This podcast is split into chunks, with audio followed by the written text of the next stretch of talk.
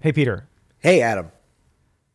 I'm looking for some kind of device that I could speak into and somehow like pipe a message to you so that you uh, could know my question and maybe answer my question. Yes. Where, I, where would I, I? know exactly what you're looking for. Let me stop you there.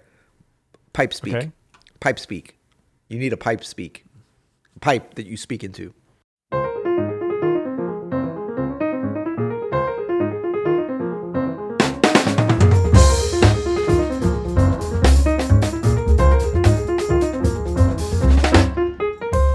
I'm Adam Maness, And I'm Peter Martin. and you're listening to the You'll Hear It podcast. Music advice, inspiration coming to you remotely once again. I know, man. We do these remote sessions occasionally because uh, one or both of us are traveling. Yes. And this time it's a pretty cool scenario because you've just finished up a week at the Village Vanguard, correct? Yes, we finished last night uh, with Christian McBride and Inside Straight was our last night. Big shout out to all the folks in NYC and from quite far. They came to the gigs and came and said hello. A lot of uh, Open Studio members were in the house, and Christian and the band were. It, it was it was a wonderful wonderful week. And big shout out to the Village Vanguard and the staff there and everything that they've done, kind of surviving being shut down so long, but they're rolling again and super inspired to to be there. Well, so this this is going to bring us right into our first voice message. So today is Speak Pipe Wednesday. In case you didn't know, everybody. This Oh, so it's not pipe take- speak. Is that what you're saying? Nobody. Okay, No, you got it totally wrong. It's So close, so Speak close. Pipe. Speak Pipe. Wednesday, and this is where we take questions from our listeners. Uh, we have a service. If you go to a service like car service, if you go, if you go Dial to, six six uh, six six six six six. Tel Aviv Car Service. It's 1985, New York City. Yeah. Uh, if you go to you'llhearit.com, you can leave us a voice message, also known as a speak pipe. And so, coincidentally, we have a speak pipe today from Yoni, who was at one of your shows and has a question about a particular solo that you played. And I think it's actually pretty, uh, pretty good question. So let's listen to Yoni's question for Peter. All right. From his show at the at the Village Vanguard. Hey, Peter and Adam. This is Yoni from New York. Uh, Peter, I saw you play at the Village Vanguard last night with Christian McBride's band. Fantastic show. Uh, but I was wondering if you could talk about one moment in particular. There was a, a solo you had in the first set, a tune called Gang Gang, I think. And you just kind of seemed to hit another level. It was incredible. The audience was wowed. It kind of felt like even you and the band knew that there was something special happening. And uh, you know, if I'm not reading too much into it, I was hoping you could you could talk about what that's like as a performer. You know, the difference between maybe uh, just like a, a competent or even a very good solo and one where you you reach something uh, a bit more special, and you know what that's like, uh, how, how you reach for that, whether you know it in the moment. Uh, any any thoughts on on that experience from uh, from a performer at that level? Uh, really appreciate the show. Thanks a lot, guys. Keep up the great work. Ciao. Well, that's a great question, Yoni. And do you remember this particular solo that Yoni's talking about, Peter? Well, no, because I don't know when he when he left the speak pipe, but um, it's actually okay because I've been thinking about this. It, it is a great question. I've been kind of thinking about this issue anyway, and we played that. I'd have to even kind of reconstruct which nights we we played that tune a lot, maybe even every night, but not always in the first set.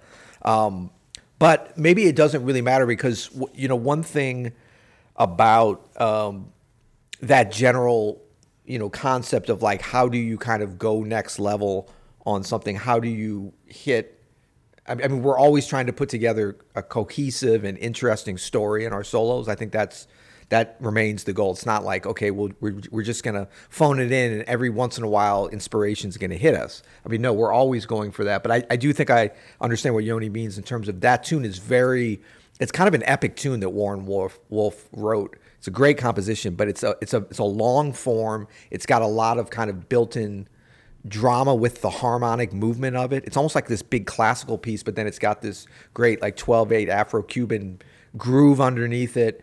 Um, so it's it's a big piece and it has it's a big form and it's got a lot of opportunity and space to really do something with if you so desire. And it and in a way it kind of in a good way. It kind of forces you into doing something big. You know, it's like if you're in a in a big epic movie that spans 200 years or or like Star Wars or something. You know, I guess you have to. Um, I don't know, Adam. What's what's your acting career like? Have, have you done much acting? Could you speak on that? I've done a little bit of amateur theater. amateur, summer theater, perhaps.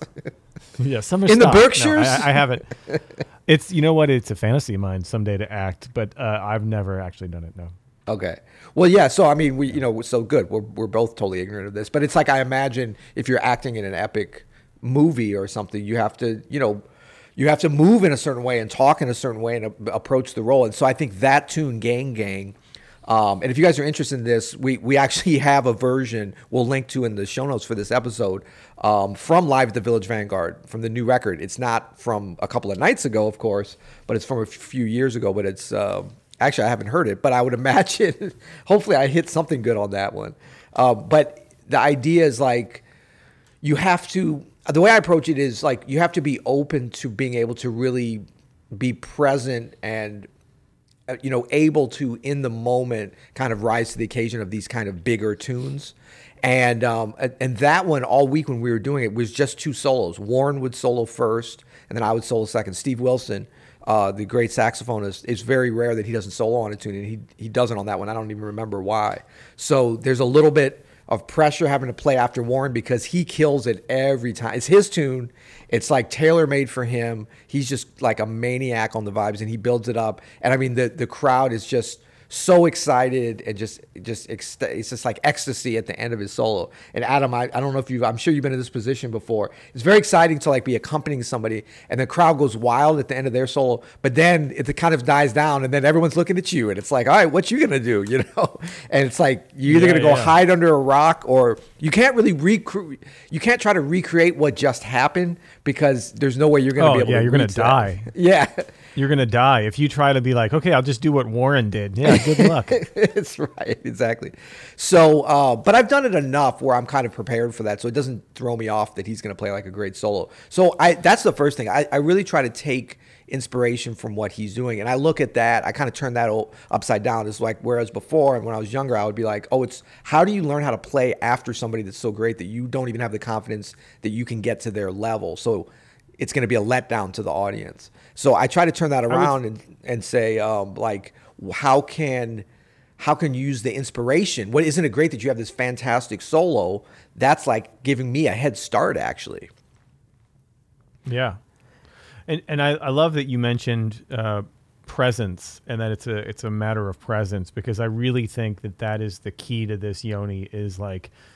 Uh, you know, obviously, I'm I'm not doing this on the same level that Peter can do this on, but I I have the um, we all every musician who improvises and, and does it regularly goes through the same thing of like, well, why are some solos feel like epic and effortless, and others it's like, yes, everything at a certain level, everything is is great, you know, it's, Yeah. it's all good, but like there are always some that are more special than others, and then Yoni, I would just like you know your question set up like the whole night was great but this one solo really stood out. Like i think that's the presence of of realizing like you need to be with whatever is in the moment. And sometimes it's not as epic the moment as it is at other times. Like sometimes you can't like force some kind of incredible transcendent experience on every single tune on every single solo because then none of them are transcendent or or epic it's all it just becomes this like everything has its place in a set and in an evening and on an album or even in a tune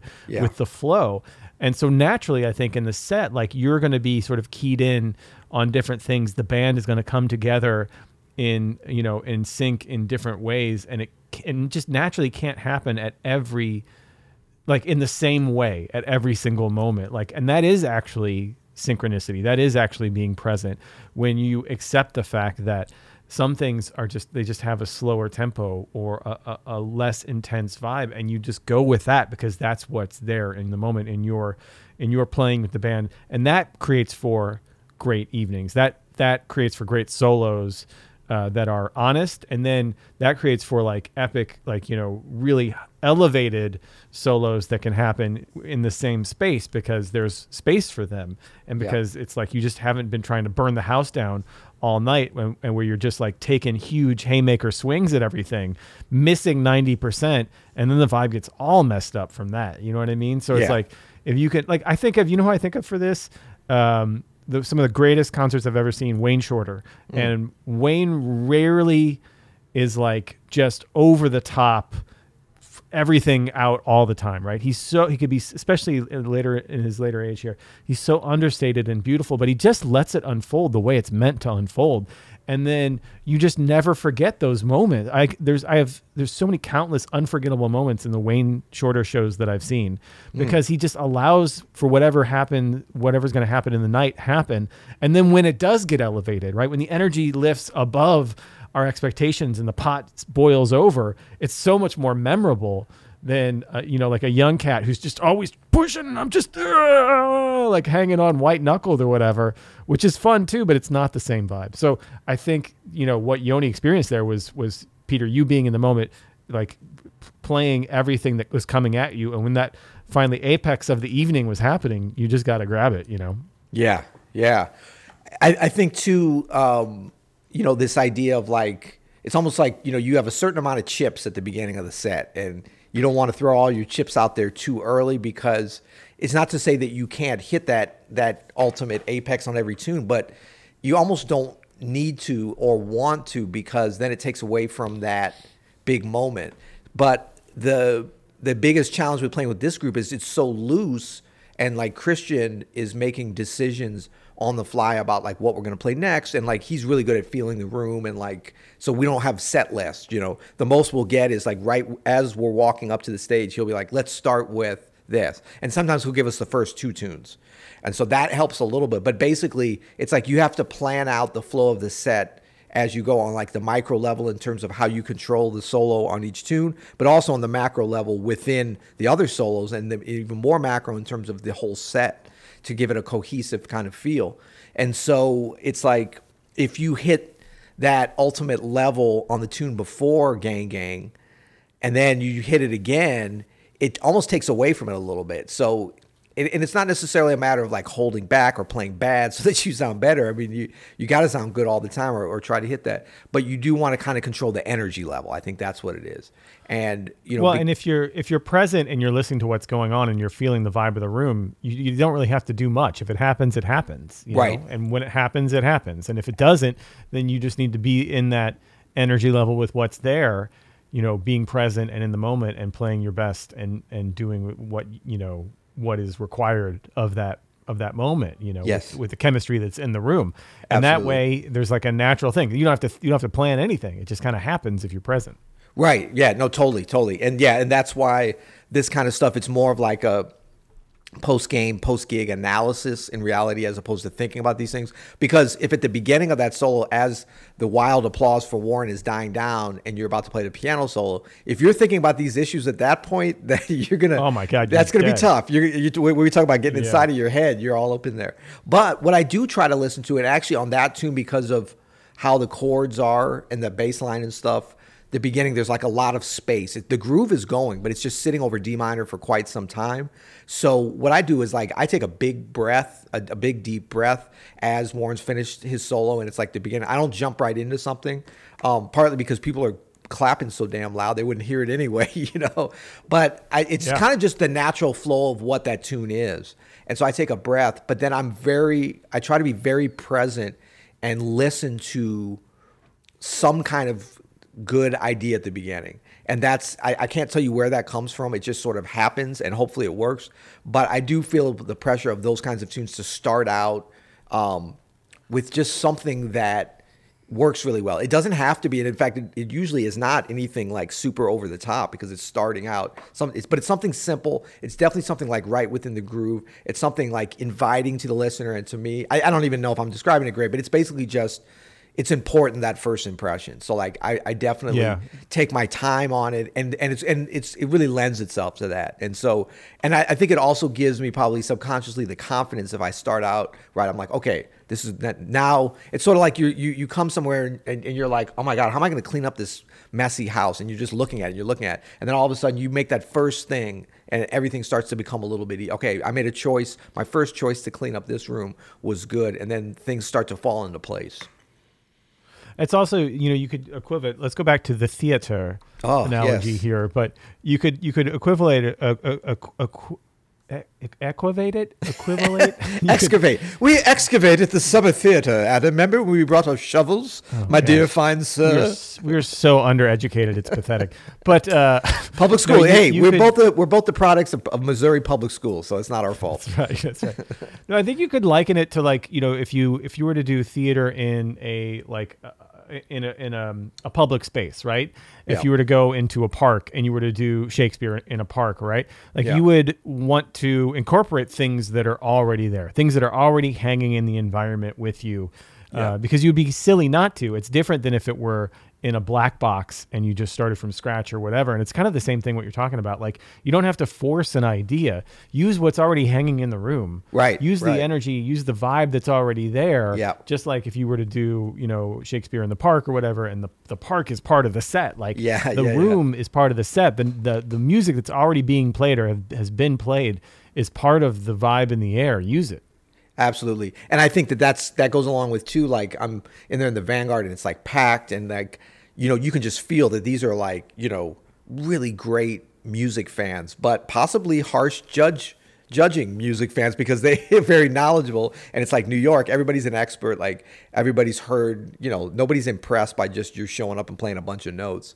And so, but I try to Yeah. I try to turn that upside down too, and be like you know, instead of like, oh my God, these uh, they're right up on top of me and they're gonna hear any mistakes. I use it more as like, oh, they're right up on top of us, but wow, what what so great to be able to get that energy from because you know how like the Yeah. audience when it's a really good audience and they know how to respond, it gives you more energy. It's not like they're Totally. those kind of audiences where they're sitting on their hands and they don't know when to clap and they don't know how to, res- you know, a less experienced audience. So I think that the advantage to having like a really hardcore energetic audience that will that will give you energy is that you have it right there. So it's like take advantage of that. Absolutely.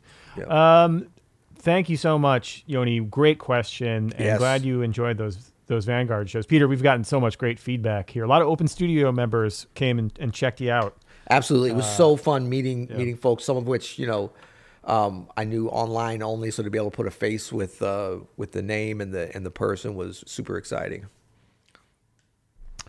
Thanks, everybody. We'll be back on Friday for First Take Friday. We're going to be listening to some Gerald Clayton on Ooh. Celia. Is that something that would interest Until me? then. yes. It You'll- we, I don't have the button, man. We're, we're remote. We're oh, remote. Oh, remote. That's right. You'll hear it.